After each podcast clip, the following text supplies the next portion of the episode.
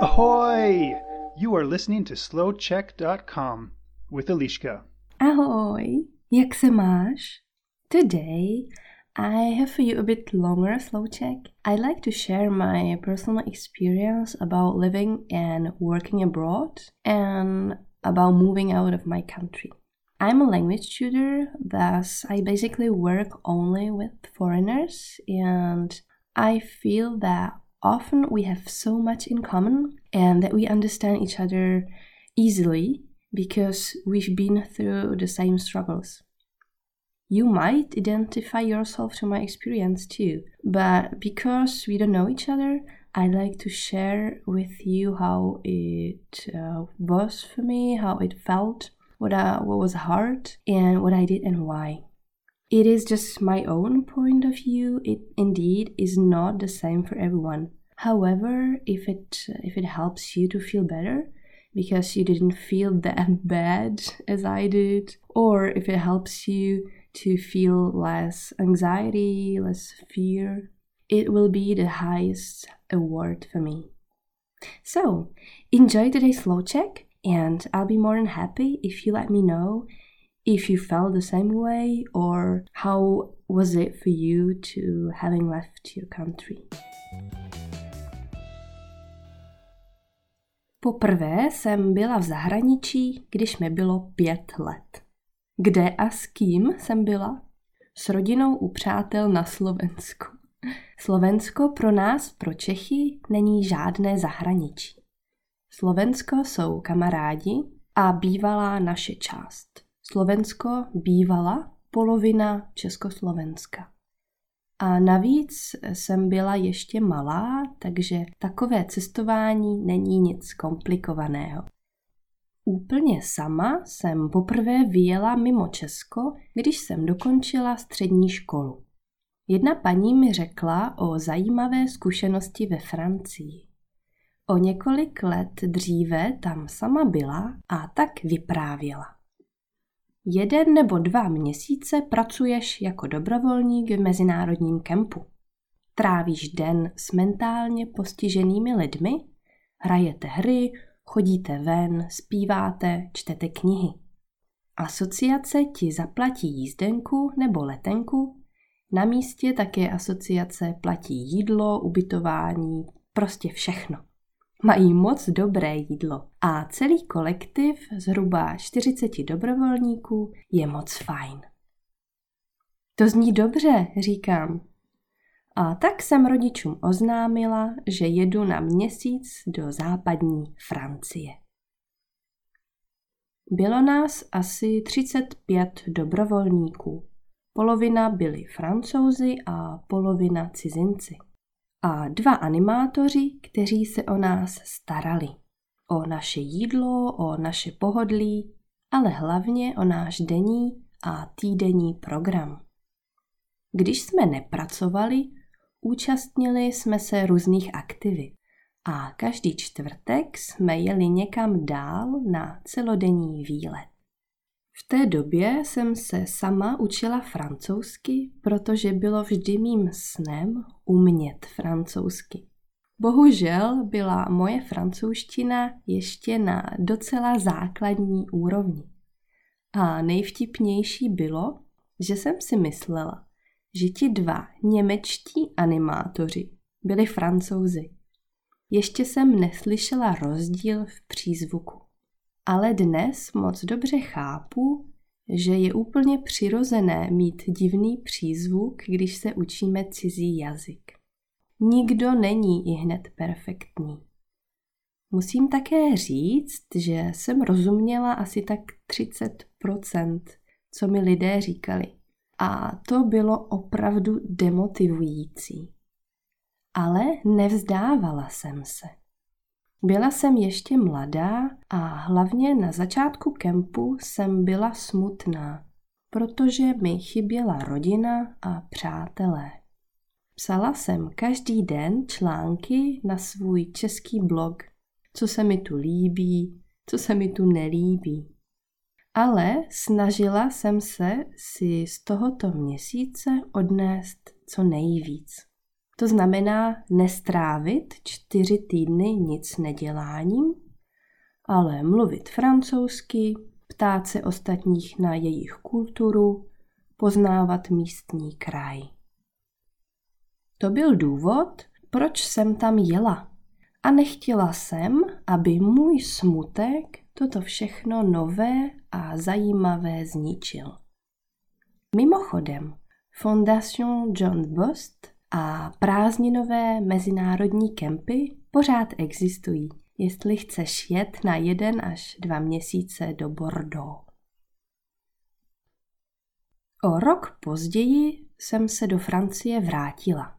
Tentokrát do Bretaně, země Asterixe a Obelixe, jak ráda říkám. Bretaň je velmi krásná, protože je daleko a jezdí tam tudíž málo turistů. Dokonce se nejzápadnější část Bretaně nazývá Finisterre, latinsky Finisterre a v překladu konec země nebo konec světa. V Bretani jsem pracovala celé léto v turistickém informačním centru. Moje úroveň byla kolem B1. Dobře jsem psala, ale mluvila jsem pomalu a špatně rozuměla.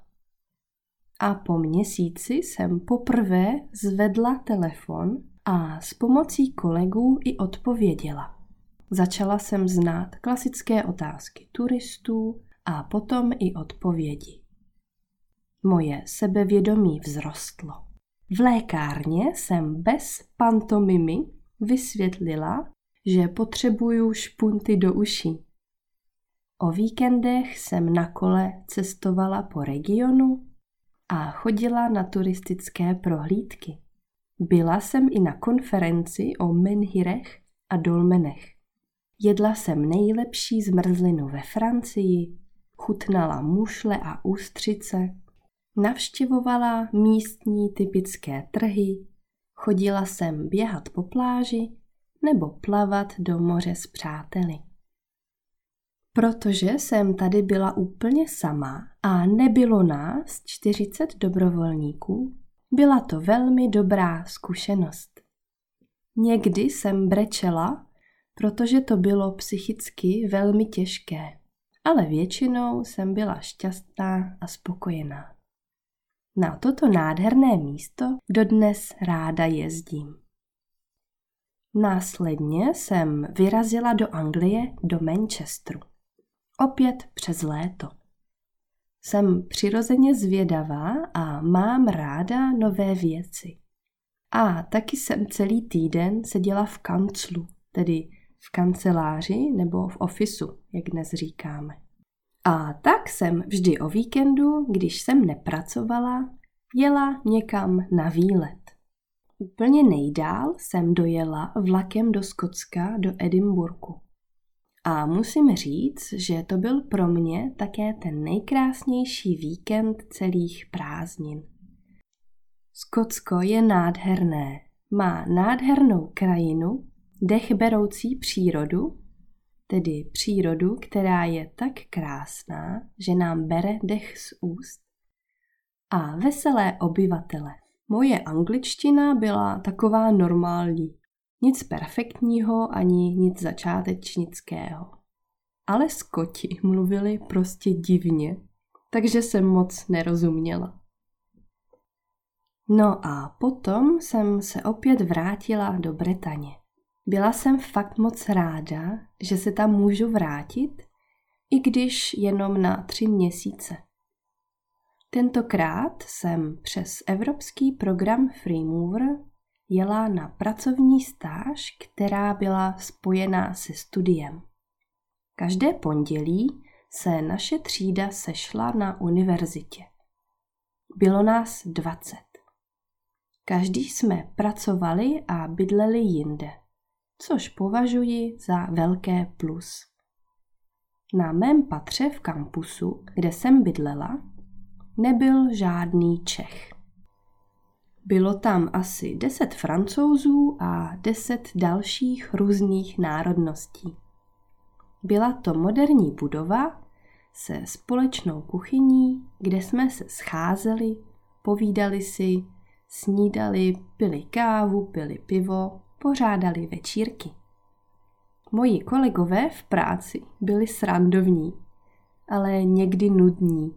Byli to dva technici, statistici, tedy lidé, kteří tvoří statistiky. Ale byli to především bretonci.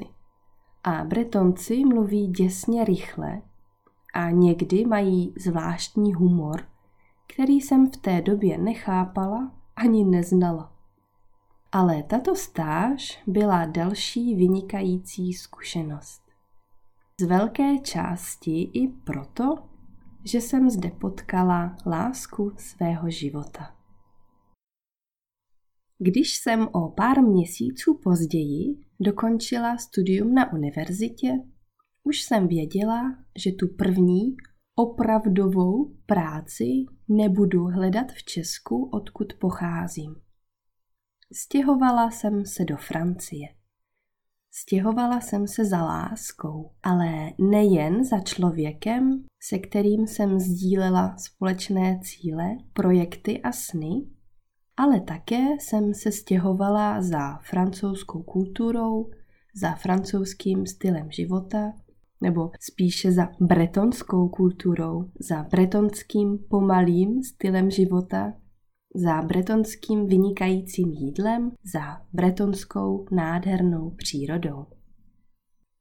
A toto je moment, na který si dobře pamatuji, protože to pro mě byla velmi těžká doba. Ano, moje francouzština byla na dobré úrovni, znala jsem gramatiku lépe než rodilý mluvčí, ale nemluvila jsem plyně, nerozuměla jsem všemu což je ale normální a přirozené, že? Co pro mě ale bylo nejtěžší? To, že jsem neznala jejich kulturu. Nerozuměla jsem vtipům, protože vtipy souvisí s filmem, s hudbou, s politikou, s historií, s tím, co se děje dnes nebo co se stalo před pěti lety. Nerozuměla jsem, o kom lidé mluví, protože jsem neznala herce, zpěváky, místní sportovce, televizní a rádiové moderátory. Neznala jsem televizní pořady, seriály z dětství francouzských dětí, pravdu o tom, jaké to je chodit do školky nebo do školy. Jaké vzpomínky mají lidé na svoje mládí. Nevěděla jsem, co dělali jako teenageři. Nevěděla jsem, jaké jsou zvyky, když jdeš poprvé do banky, když jdeš do obchodu, když poprvé potkáš nového člověka, když říkáš naschledanou. Nevěděla jsem, v kolik hodin mám přijít, když párty začíná ve 20 hodin, co mám přinést, co mám koupit, jak mám pozdravit a jak mám o sobě mluvit. Neznala jsem všechno jídlo. V restauraci jsem netušila, co si mám objednat, protože francouzské názvy jsou velmi komplikované. A mám si objednat předkrm? V kolik hodin končí aperitiv? A samozřejmě to nejveselější. Když jsem si něco objednala, nevěděla jsem, jak to mám jíst. A to nemluvím o hledání práce nebo o telefonování, protože v Česku telefon moc nepoužíváme, zatímco francouzi všechno řeší po telefonu. Nechávají hlasové zprávy nebo přijdou osobně. Ten osobní kontakt je ve Francii velmi důležitý, což pro mě byl šok. V Česku jsou lidé odměření, to znamená rezervovaní. Dnes to celé vidím jinak, ale pořád si dobře pamatuji, jak jsem se cítila. Nicméně celý ten proces, kdy jsem se učila chápat francouze a jejich kulturu, představoval jen 50% mého života. Druhá polovina mého života byla práce. Jakou práci chci dělat tady v Bretani, kde neexistuje to, co jsem vystudovala. Hodně jsem brečela. Měla jsem pocit, že jsem k ničemu. Měla jsem pocit, že je pro mě nemožné najít práci v zemi, kterou neznám a v zemi, kde jsem se nenarodila. Protože jsem příliš jiná. V Paříži by to bylo určitě jiné, ale Paříž není Bretaň. Nakonec to dobře dopadlo. Našla jsem si práci, naučila jsem se chápat francouze, naučila jsem se znát jejich vtipy, filmy, kulturu a způsob života. Dnes vím dobře, co to je umění života, jak říkáme česky. Neboli francouzsky art de vivre. Ale chci ti říct, že to bylo dlouhé. Když se přestěhuješ do země, kde ses nenarodil, do země, kterou dobře neznáš, do země, kde lidé mluví jiným jazykem. Dlouho trvá, než se cítíš dobře a než se tam cítíš jako doma. Mně osobně to trvalo asi rok. Nejvíce mi pomohl kontakt s lidmi.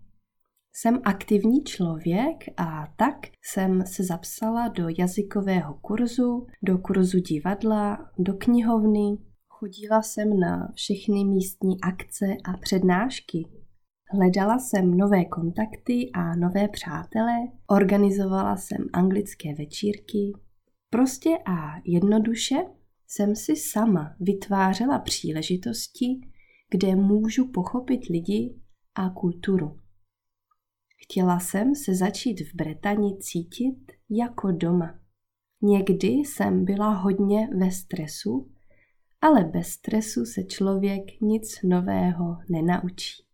A když nic nového neskusíš, nic nového nezískáš. Nic nového nemáš. Nakonec bych chtěla dodat, že nechci říct, že se musíš stát francouzem a mít francouzské občanství a myslet francouzsky a chovat se jako francouz. Znám mnoho lidí, kteří žijí ve Francii a umí říct jenom dobrý den a nashledanou. Nejí ryby a šneky a bagety a vždy chodí včas. A také znám mnoho cizinců tady v Brně, kteří se nechtějí učit česky. Nebo kteří nemají rádi pivo. A vůbec mi to nevadí. Nechci nikoho nutit, aby se učil česky. Každý jsme jiný a každý potřebujeme něco jiného. Každý máme jiné cíle a jinou představu o životě. Důležité však je sám sebe znát a dobře vědět, co v životě chci. A jakmile to vím, už je jen malý krůček nebo malý krok ke spokojenému a šťastnému životu ať už v Česku, ve Francii, v Japonsku, v Egyptě, v Mexiku nebo v Etiopii. So guys, today it was a bit special slow check. I wanted to share with you my personal experience and I feel that I'd like you to know me better and on the contrary, I like to know you better as well because I've been uh, working on uh, this Slow Check project since 2016 and it's been already quite a long time. So I hope that I made you think a bit about who you are and about who you want to be. If you want to share your personal experience with uh, with me or with others, uh, you can write a comment on Facebook you can send me an email on contact uh, at slowcheck.com. You can check the TP website, tpee.com slash slowcheck. And you can check YouTube channel and some videos as well. So, guys, uh, have a great day. Krásný den. Uh, brzy ahoj. You can find more podcasts for different levels on SlowCheck's website, Facebook page, and YouTube channel. This is slowcheck.com.